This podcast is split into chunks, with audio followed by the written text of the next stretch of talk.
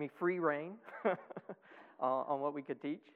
Uh, so, um, but I wanted to do something related to our study of worship. But when um, I was really uh, struck last week in our conversation in Sunday school on this idea of, of value or worth, and thought um, uh, of Psalm 73 is a good psalm that talks about how worship uh, reorients our perspective or reorients how we value things um, in relationship to God. So that's what I want to do uh, this morning is take a look at Psalm 73. Um, so uh, if you'll turn there with me in your Bibles. Um, and I'll open in a word of prayer and then we'll jump in. So let's pray. Gracious God, Father, Son, and Holy Spirit, we do come this day to worship you on this day that you set apart uh, from uh, uh, the very creation itself to set into time a day that is um, holy, uh, set apart for the worship of you, to teach us how we are to acknowledge you uh, the other six days of the week. Um, so this uh, we can think of this this day as a time to um, to focus on you, um, to spend a day to, to, acknowledge who you are and your uh, inestimable worth, that you are the uh, holy, holy, holy God, uh, the one who made heavens and the earth and all things, and even more, the one who redeemed us by the sending of your Son, Jesus Christ, to uh, purchase us because you value us uh, so much. So we ask that you would give us humble hearts, help us to see our need for you, and help us to grow in our love and relationship with you through our Savior, Jesus Christ, by the power of your Holy Spirit. Strengthen us uh, this morning. Teach us by your word. Uh, teach us by your Spirit. And may uh, all that we do and say this morning uh, bring us closer to you. And we ask this in Christ's name by the power of that Spirit. Amen. All right. Psalm 73. Uh, I'll read it for us, and then uh, we'll. Yes, Bill.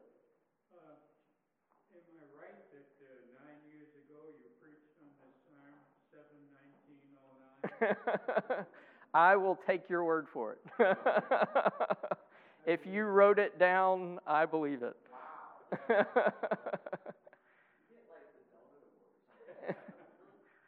Bill's constantly reminding me things that I, I did that I have no idea that I did. Um, all right. Uh, psalm 73, um, a psalm of Asaph. Truly, God is good to Israel, to those who are pure in heart. But as for me, my feet had almost stumbled, my steps had nearly slipped. For I was envious of the arrogant when I saw the prosperity of the wicked. For they have no pangs until death, their bodies are fat and sleek. They are not in trouble as others are, they are not stricken like the rest of mankind. Therefore, pride is their necklace, violence covers them as a garment. Their eyes swell out through fatness, their hearts overflow with follies. They scoff and speak with malice.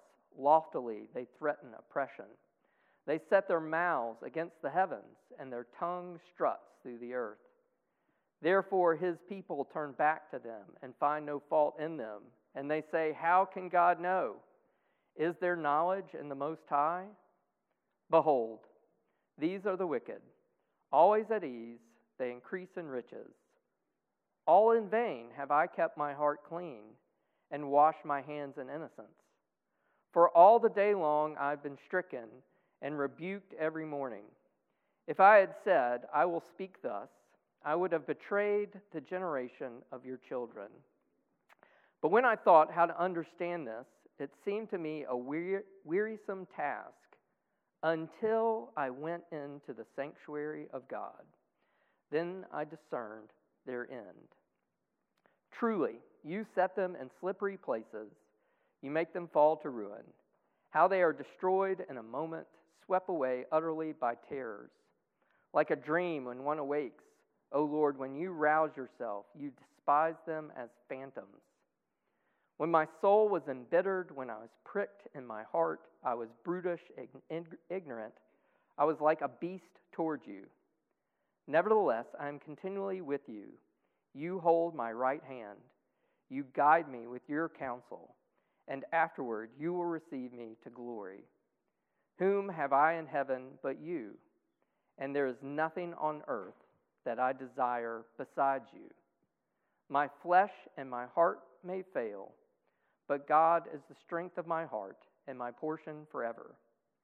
For behold, those who are far from you shall perish. You shall put an end to everyone who is unfaithful to you. But for me, it is good to be near God. I have made the Lord God my refuge, that I may tell of all your works. Thus far, the reading of God's holy word.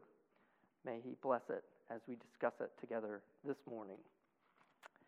Okay, so um, the psalmist starts with this, uh, in verse 1, with this statement of, of principle, you know, stating a, a theological truth. Truly, God is good to Israel, to those who are pure in heart. So, what causes the psalmist to almost stumble, um, uh, to nearly slip in his faith and this conviction that God is good to his people? he was watching television. I, I doubt Asaph was watching television, but uh, so f- flesh that out a little more for me.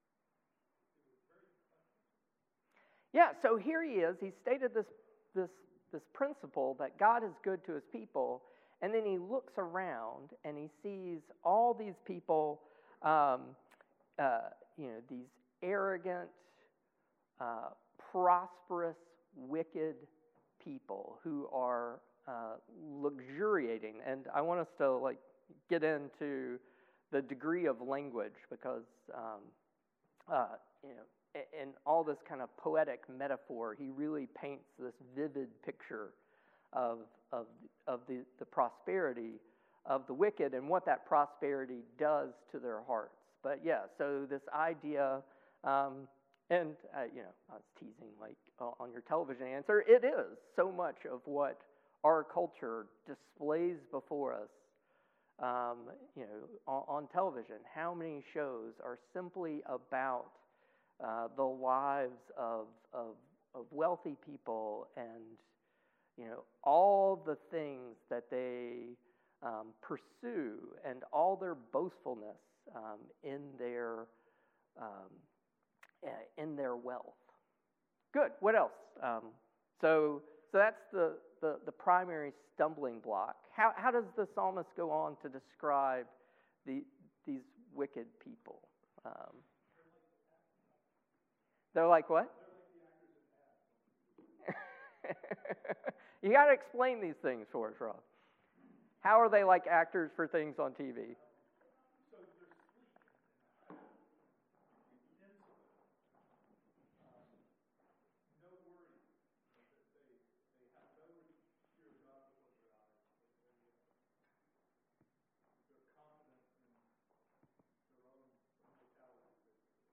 Yeah, so, so one part of it is their, yeah, their health and physical appearance. They, you know, they're well fed, uh, well um, kept. Um, their bodies are, are sleek, smooth, like so they're, you know, they're, they're unblemished by, you know, the effects of, of hard labor or, you know, um, uh, you know, having to toil doesn't leave any signs on, their, their bodies. Um, and they don't seem to have the same kind of physical ailments. Um, this idea, um, for they have no pangs until death, uh, that could be, your translations might vary on that. They have no pangs.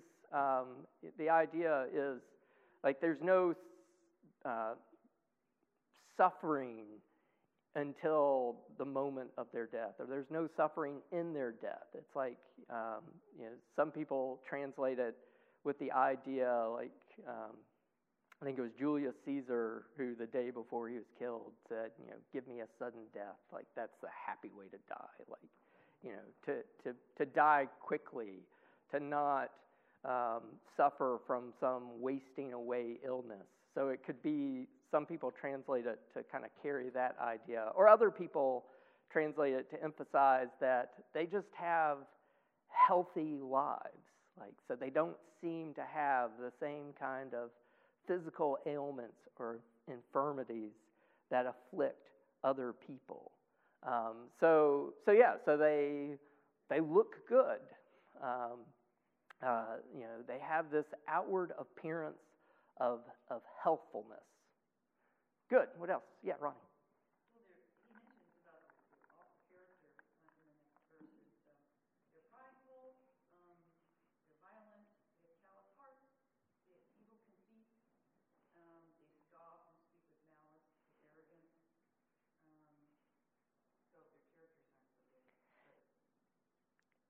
Yeah, and, and, and this vivid language, like I, I love this idea, you know, like um, their character is, is revealed through their, their, you know, their, their mouths and their actions. They scoff and speak with malice, like so they're, they're not just um, um, uh, privileged in terms of material things, but they hold everyone else uh, they despise other people. They hold other people to be lower than them.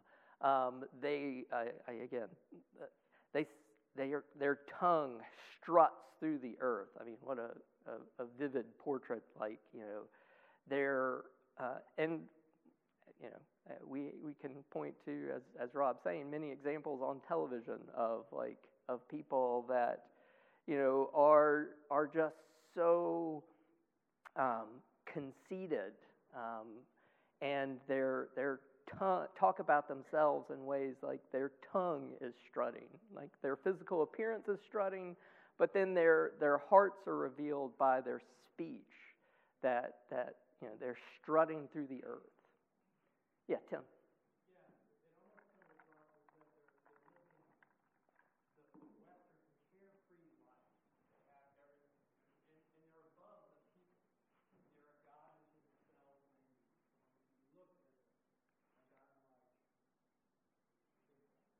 Yeah, they, you know, they, they have it all um, in that, that, that picture. Like they have health, they have possessions, um, and, you know, and they know it.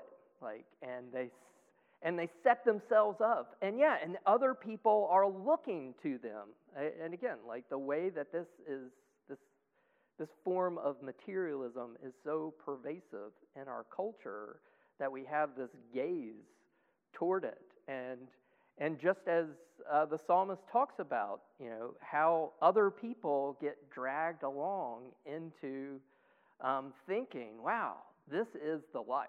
Like, you know, this is the epitome of happiness is, are, are these people. You know, as he says, therefore his people turn back to them and find no fault in them. And they say, How can God know? Is there knowledge in the Most High? Because Again, it's not just that they're prosperous, but they're, they're known to be wicked. Um, as Ronnie said, they're, they're blasphemous. They, um, they, uh, they set their, their, um, uh, their mouths against the heavens. Like, you know, so they're, they despise not just men, but the idea that there's a God um, who has given them these things and that will hold them accountable. So they have no fear of any kind of, of judgment from men or God.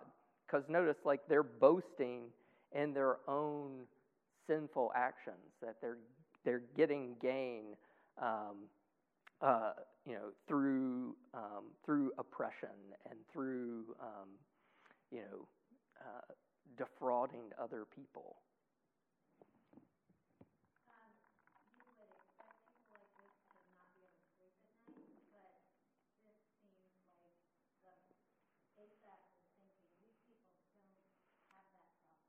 They don't have any qualms of conscience keeping them awake at night.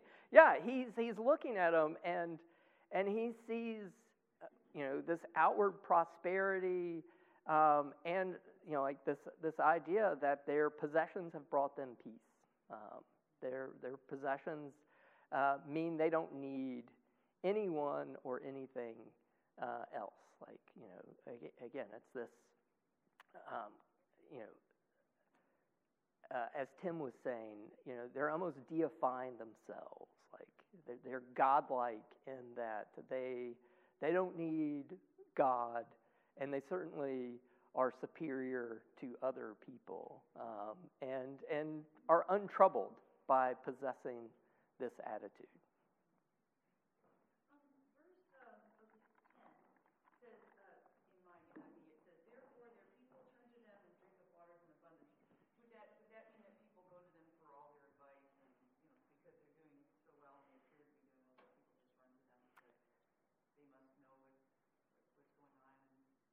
Yeah, I mean it's it's one of those again one of the idioms are really hard to to translate from one language to another. So there's a lot of discrepancy on how people you know like what does this filling up with waters um, and squeezing out mean? But I, I think it does capture that basic idea that that people are looking to them as these these these people are full, um, and that's the kind of um, that's the kind of um, you know overflow of abundance that we should be pursuing drinking from. Um, you know that seems to capture this this idea, um, but it, it's you know there's a lot of variation in translating that particular verse because it's an idiom that people um, argue about what exactly it means. Good. What else? Um, uh, uh, or other parts of this description of the wicked that strike you? Um, yes, Bill. I think he's asking himself, like in uh, verse 13, all in vain have I kept my heart clean and washed my hands in innocence. I think going back to verse 1, he's uh, questioning whether, you know, he was uh, pure, keeping himself pure in heart was worth it. Yeah. And that's the, you know, the theological struggle at the, the root of this is he's, you know, the, the material prosperity and ease of these wicked people are causing him to ask that question well, why am I seeking to be pure? Um, like, if they have so much um, abundance and health and happiness. Why am I, you know, following the law? You know, why am I um, uh, seeking to be pure in, in heart? Like it, it's their prosperity has caused him to wonder about this principle that he stated in verse one. God's good to his people. Then wh- why are all these guys? Uh, you know, their eyeballs are you know, they're so prosperous, their eyeballs are fat. um, you know, it's just like, uh, you know, that's the, you put your finger on the, the heart of their struggle. Um, you know, that, you know, these people seem to be uh, going opposite of God's ways, not following God's commandments at all. And it's calling into uh, question, or he's he's you know pondering, you know, why am I keeping myself pure if prosperity uh, comes to those who are wicked? there's a um, interesting perspective here in that his observation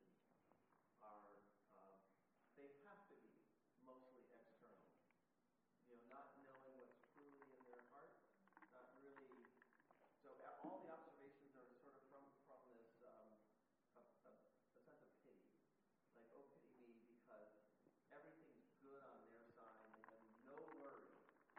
But, but in reality, we all kind of know, like in introspection, no, we everybody has worries of some sort, like that. But I mean, his observation, so he's starting this out is is from that perspective. Like if I were to pity myself, I would if I were to compare, their life is awesome and there's you know they have no issues. Yeah, it, and it's focused. I think you're right. It's focused on appearance, and you know, it, the outward appearance of these people who have pursued this purely materialistic lifestyle is that they are at peace and and happy, um, uh, and that's the outward appearance that they project like, you know, so he's, he's describing what they look like and how they speak. They're not displaying any sense of, of inward trouble. Um, they're, just, they're holding themselves up as the epitome of, of happiness, which, but I agree with you. And as we'll see, like, there, there's actually a, an enormous heart problem um, at the root of this. Uh, um, that is going to cause them um, eternal difficulties. Um, so. The other thing is, it seems like he's stating things are timeless in a way. Like you can relate all of these things exactly today. There's not like it's like there's nothing that hits a, a weird date in that observation. Right? Like yeah, that was that time period. The fat sleek thing, yeah, you know maybe like you know just terms, but it feels like it's just so relevant. Yeah, and even like some of the um, the metaphors he uses still carry out, you know, in our own culture, like, you know, the, the, with the eyeball thing, for example. Um, you know, uh, the, their eyes swell out through fatness.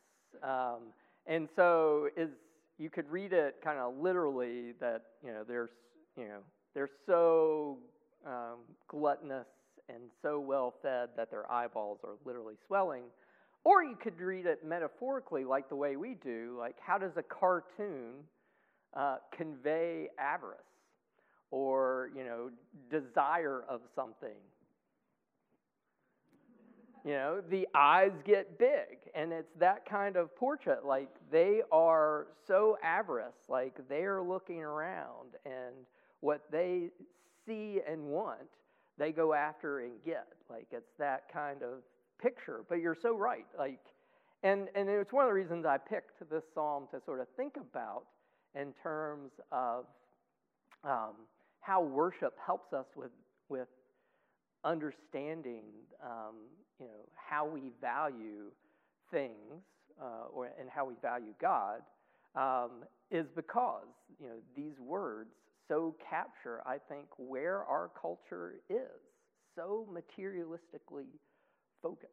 Um, and uh, I'm getting ready for classes and um, already, you know, prepping things and, um, you know, uh, thinking about um, uh, uh, for methods, history methods. We we do different how ideas approach or, affect your historical approach. So in a couple weeks we'll do Marx and Marx having this idea that there's only material things. That's it. Ideas, God, religion, philosophy, all of that is simply fluff um, created to mask our material desires. So, you know, and so I've been thinking a lot about like that. That captures our culture um, and how that idea, like it's things are the only thing that matters. Either possessing them or making sure they're redistributed uh, equally. Like both ideas are putting the hope on material things, like materialism, that material matter is the only thing that has real existence, and that's the only thing we should be focused on. And that, that so captures um, the perspective that the psalmist is presenting in the first half of the psalm.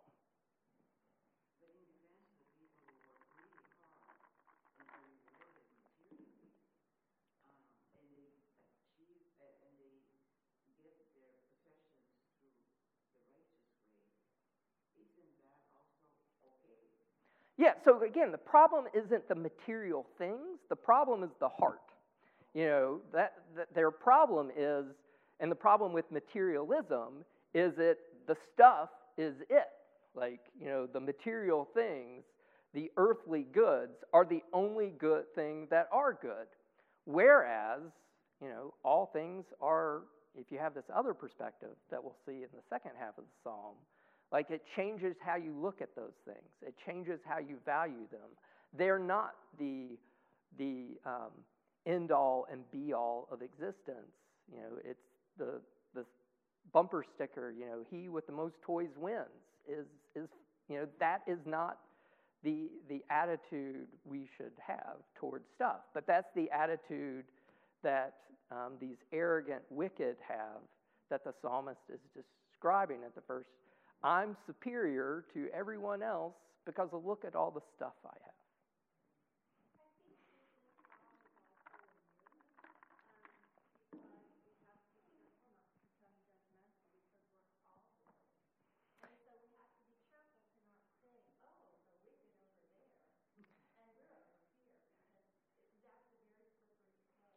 Yeah, and and we and and the psalmist is open like how we get sucked into this kind of evaluation. Like it's not their problem, our and, and we're better. It's it's our problem. It's our common problem in humanity is to focus on the material things rather than the the giver of those things. Like that is the the sin that the psalmist himself and, and I like how he's expressing this as confession. Um, it's, it's, he's envious. The problem is he's envious of them, that he's being sucked into that mindset. Like that's the sin he himself is confessing. I was envious of, of these people, and I saw their prosperity, and it caused me to question God's goodness. Like so, it's it's coming from a perspective of the psalmist himself. It is confessing his attitude toward those people.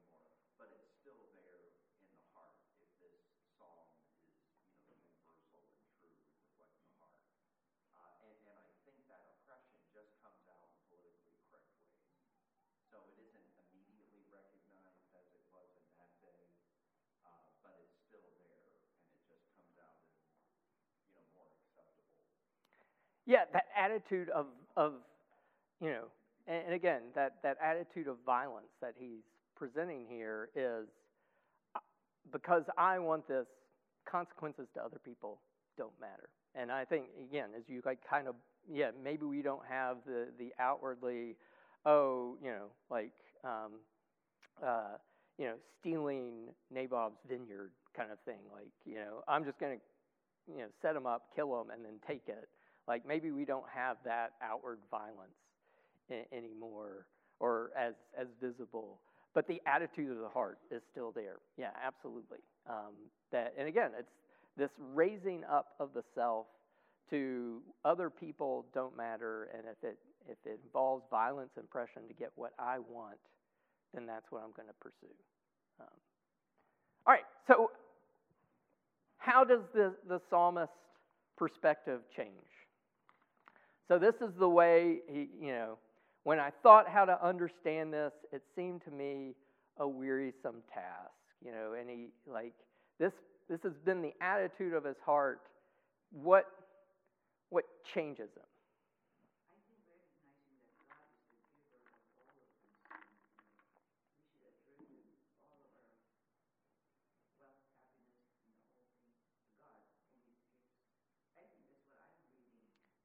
Yeah, when I came into the sanctuary of God, then I discerned their end.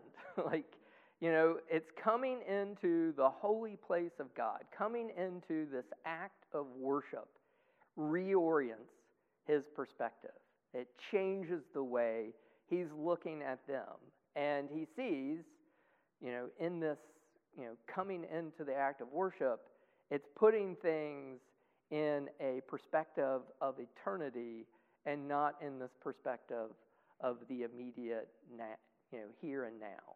Um, he, he's seeing them, um, and he's seeing, or he's seeing God, and in, in encountering God, he's seeing them and what is truly valuable in a different light.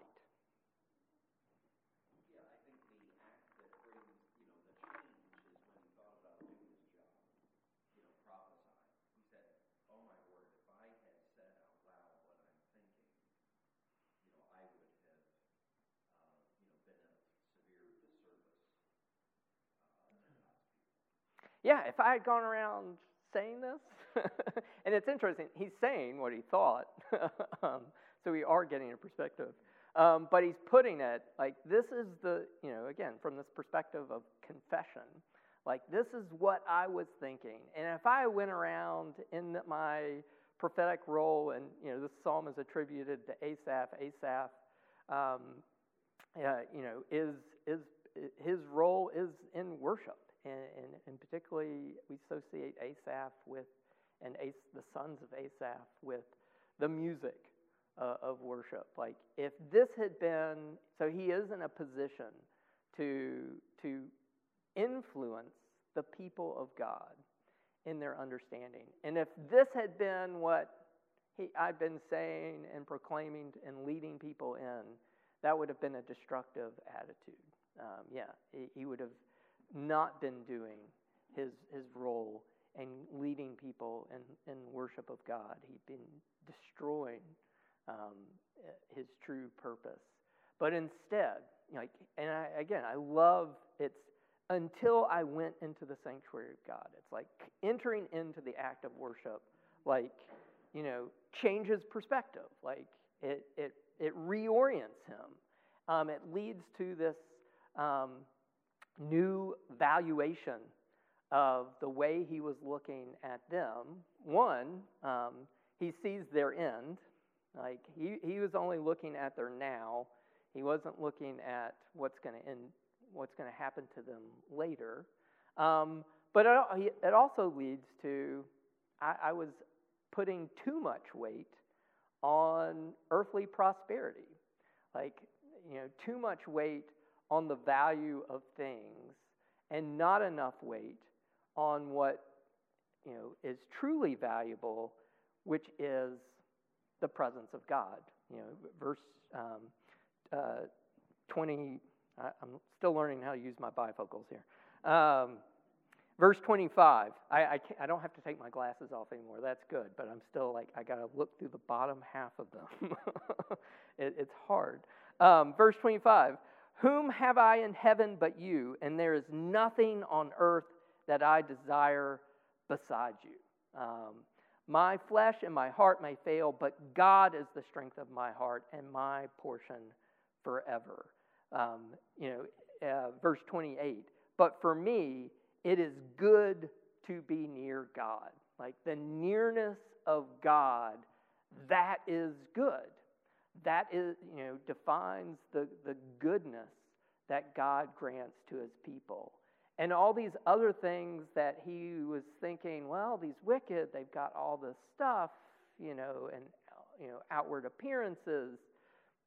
Yeah, they're, they're things that I thought were good aren't doing them any good because it's keeping them from the true good, which is being near God because um, they don't see they have a need for God. They've put their heart into their possessions, and that, that is preventing them from drawing near God, which is going to lead to their instant destruction. In a moment, he says, like they're going to realize, you know, how foolish they were to put their trust in empty things.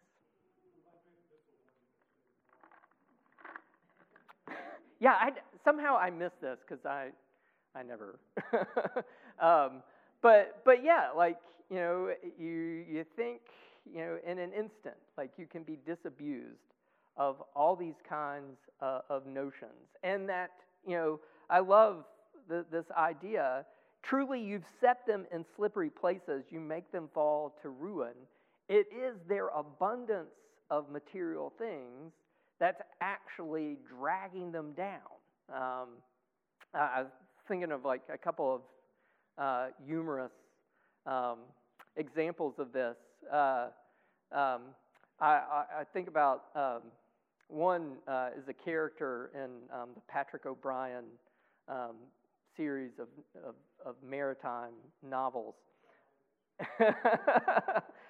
There's a, a, French spy Um, who's a recurring character um, through the novels, and not to spoiler alert um, you know, he, he's finally leaving England. So the French spy who's been at work in England, he's finally returning to France, and he's got all his ill-gotten gain, you know, that he's got, like, you know, and he, so he's carrying all his gold, uh, you know, all hidden on his purpose, person in true spy fashion, and he goes to step on the boat, and he mistimes a step and splash. So it, all his gold that he was going to carry back with him drags him down. you know, so what he thought, you know, I am secure. Uh, in a moment, you know, the very things that he counted his security on end up dragging him to his death.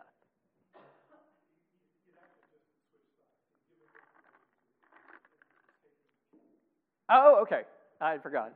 Thank you for the correction. But but the idea is like he's he's been getting all this kind of, you know, playing both sides, making money by being in this, you know, trading in information.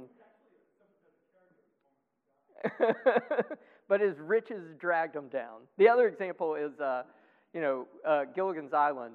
Um, you know, in every episode, they you know they have their chance to get off the island that they they totally blow. In one episode, they find gold on this island, um, and so, and at the same time, they recover the, the minnow's life raft.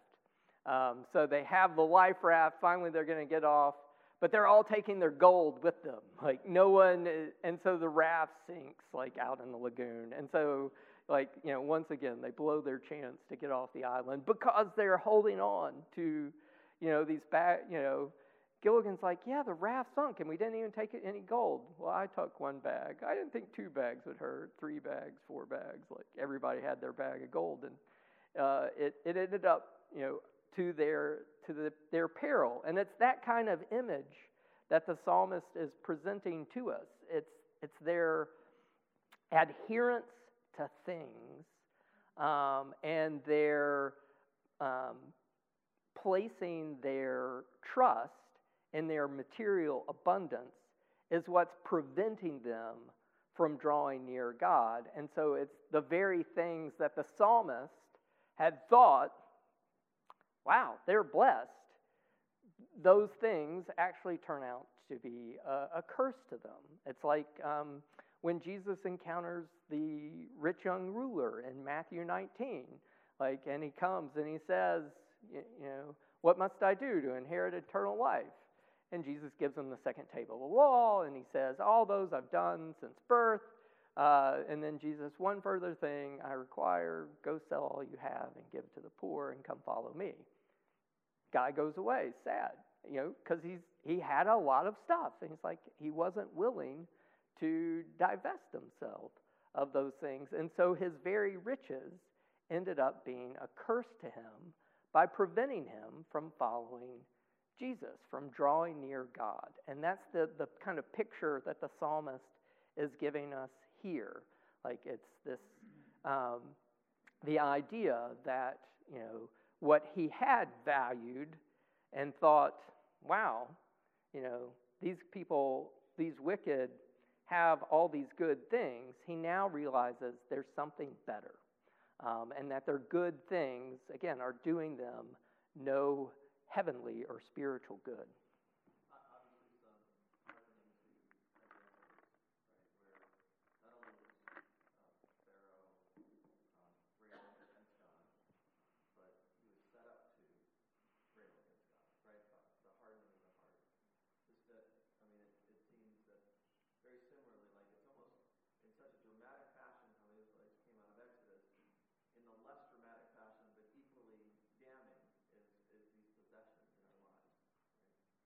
Yeah, and are those possessions, and again, the way that, and our adherence to them, or our longing after them, um, our envy for them, are those preventing us from seeing what's truly good? And again, I, the, the reason I picked this psalm for us to think about is, is how it's work, the act of worship, you know, leads to this reevaluation. Um, you know, this revaluation, to use the term that we used last week in terms of, of worship. You know, worship is, is coming in, and, and in that act, we are acknowledging the worth or value of God as superior to, to all else. Um, and, and it's that how that changes. Um, and in this case, for the psalmist, changes um, you know, how he was thinking about um, the, the people around them um, and how they were putting their trust in material things and how he himself was being sucked into that, that culture of possession um, rather than seeing what is truly good is, is nearness to God. The closeness of a God who has taken hold. Uh, you know, you hold my right hand. The fact that God has laid his hands upon you and has hold of you is what um, is valuable. Is that is what uh, has worth to it. Yeah, Bill. I think the perspective that, uh, but our citizenship is in heaven, and that changes the whole thing. And as uh, Philippians 4 says, Therefore, my brothers, whom I love and long for, my joy and crown, stand firm thus in the Lord, my beloved. Yeah, and in that same chapter, I actually had um, another or verse, you know, from that same chapter um, about this idea of contentment. Um, not that I speak from want, for I have learned to be content in whatever circumstances I am. I know how to get along with humble means, and I also know how to live in prosperity. In any and every circumstance, I've learned the secret of being filled and going hungry, both of having abundance and suffering need. I can do all things through him who strengthens me. Like so again, it's that idea, it's not the prosperity or the want, it's it's your your contentment with God. That that having the nearness of God is what you really value. And so if you lack material possessions or you have an abundance of them, like you can be a rampant materialist either way. You don't have to have a bunch of stuff to be, you know, to, to be have this materialist heart. Um, you can have nothing and still have that trust in things. Um, but so it, it's not the prosperity or the lack thereof that matters. What matters is this attitude of the heart and having God being what, and the nearness of God being what gives you happiness and contentment. That that is what's good.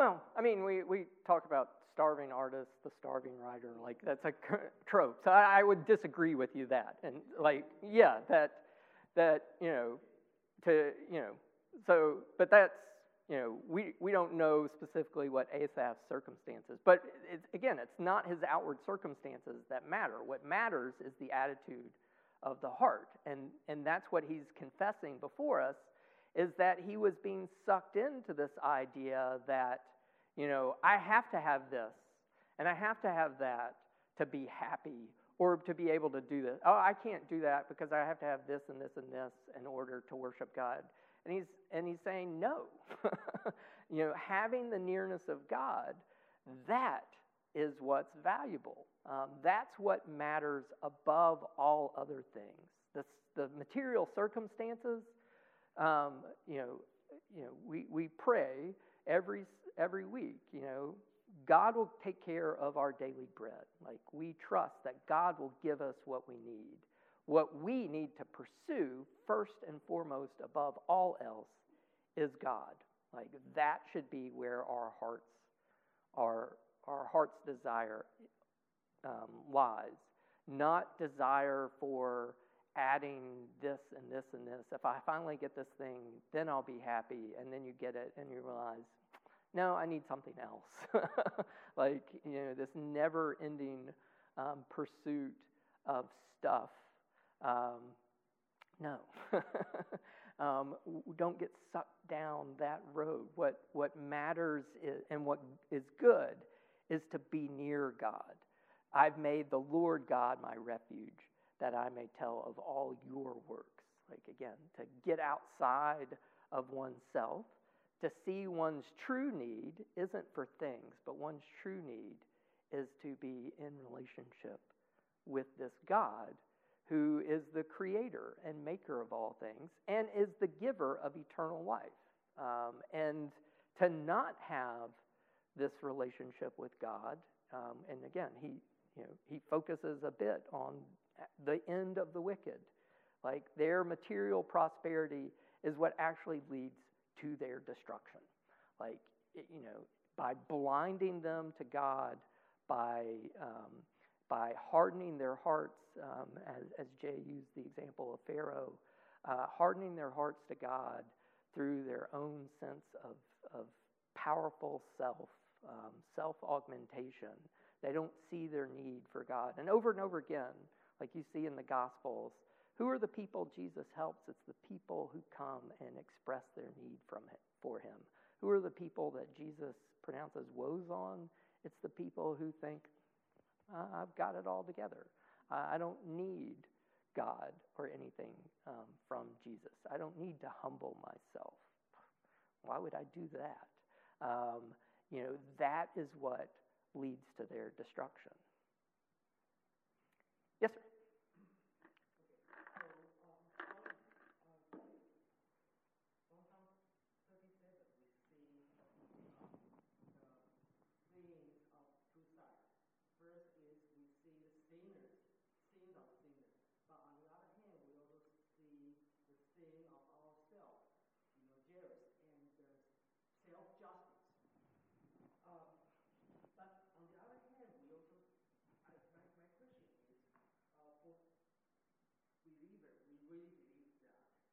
TV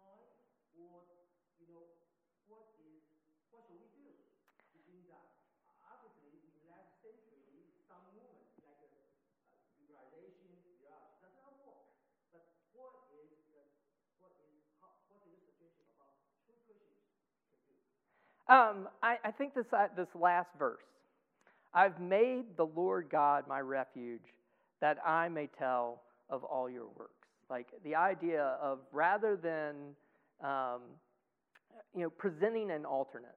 Um, and again, like, uh, you know, uh, this idea, like, I, again, I used the idea of, of Marx earlier, that, you know, Marx is critical of materialistic capitalism, but he's producing, you know, he's presenting a purely materialistic um, antidote to that materialistic capitalism.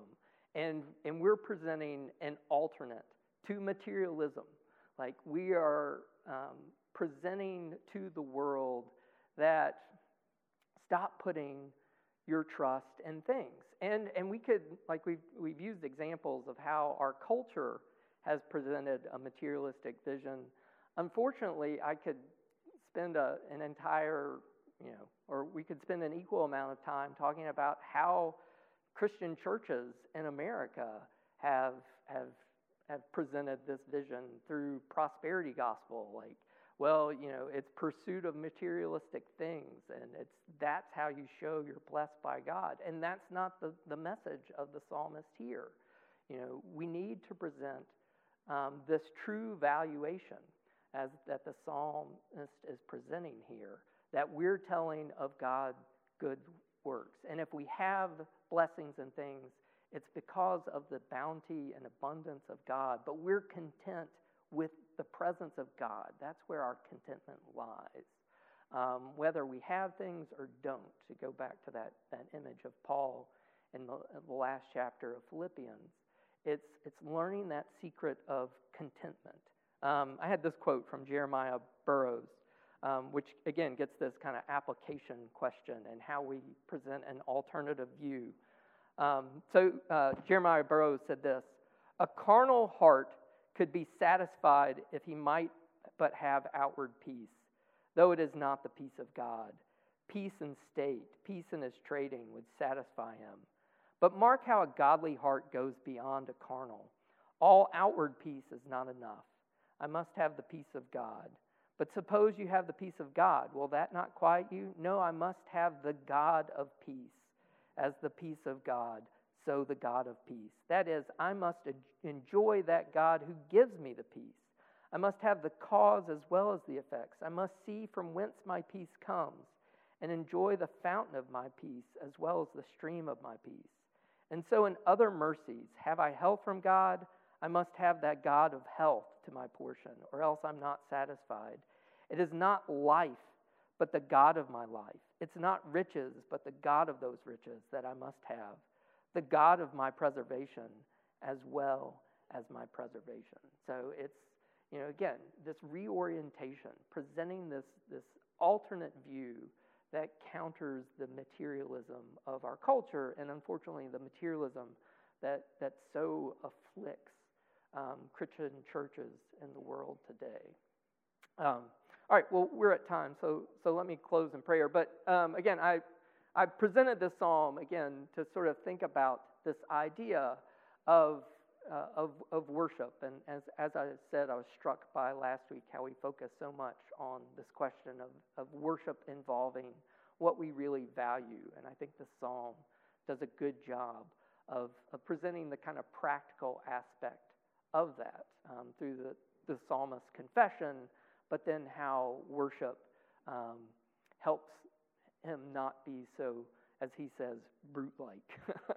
you know, to, to just seek after material things, that, that's, what the, that's what an animal does.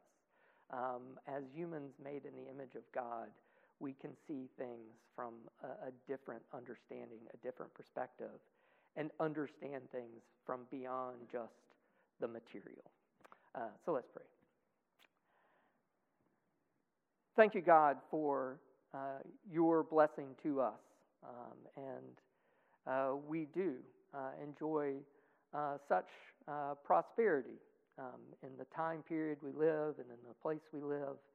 But help us not to be taken captive by an abundance of things, but help us to cling to you as the one who exceeds all else in value. That you are the pearl of great price, for whom we sell all else in order to purchase. Uh, you are the, the treasure in the field that we sacrifice all so we can possess that treasure. And we thank you for how, as the psalmist says, you've taken hold of us. And we ask that you would hold us near. Uh, we confess, like the psalmist, our hearts are tempted to stray. Uh, our hearts are tempted to get sucked into um, this, this viewpoint that esteems physical things. Help us to esteem you above all else and help us to understand that you are our good.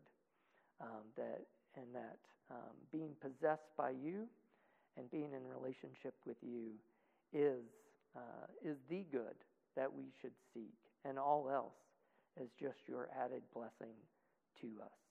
Help us now um, esteem your worth as we come together and worship you and to hear your word proclaimed and to share in the sacraments that you provide for us to give us grace.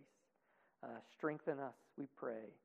Uh, humble our hearts, but help us glorify you in all that we do and say, and uh, to raise up uh, Jesus Christ uh, and to give him praise and glory by the power of your Holy Spirit. And we ask it in his name. Amen.